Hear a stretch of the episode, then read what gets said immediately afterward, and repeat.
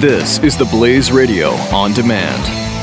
twenty seventeen is going to be a volatile economic year. We may see politicians throughout the world attempting to control central bank policies. Several renowned financial analysts have warned that political interference in central bank policies may mean our economic misses of inflation and growth targets. Gold is an international currency that can't be issued or controlled by governments. If you don't have the only hard currency that has outlasted every politician and every failed idea of governments for centuries, you need to speak to Goldline right now and learn how easy it is to add gold to your portfolio or I R A. Now is the time to diversify your financial portfolio by adding gold. Call one eight hundred nine one three gold. Buying real gold is easy and fast at Goldline. And you're going to be happy that you finally made the call. one eight hundred nine one three four six five three. Goldline also offers price protection against short-term market fluctuations on qualifying purchases, so buy with confidence. Read Goldline's important risk information and find out if buying gold is right for you. Call Goldline one eight hundred nine one three four six five three. forty-six fifty-three.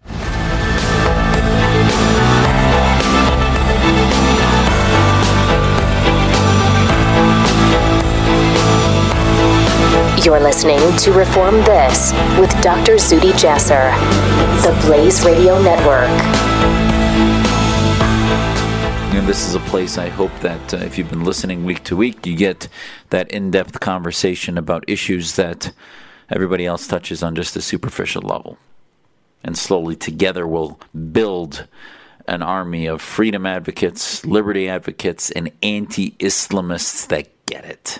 Whether Muslim or non-Muslim, this is our global problem and we can solve it. We've been talking about Manchester,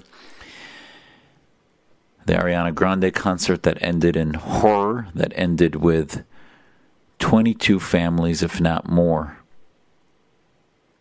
not being able to ever see their child, their loved one again, because they were attacked for being free.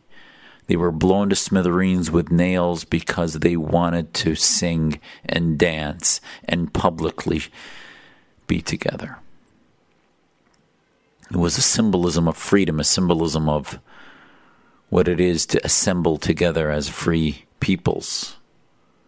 They've attacked soccer games and Paris, they've attacked the parliament. Uh, four years to the day, they had attacked Lee Rigby for being part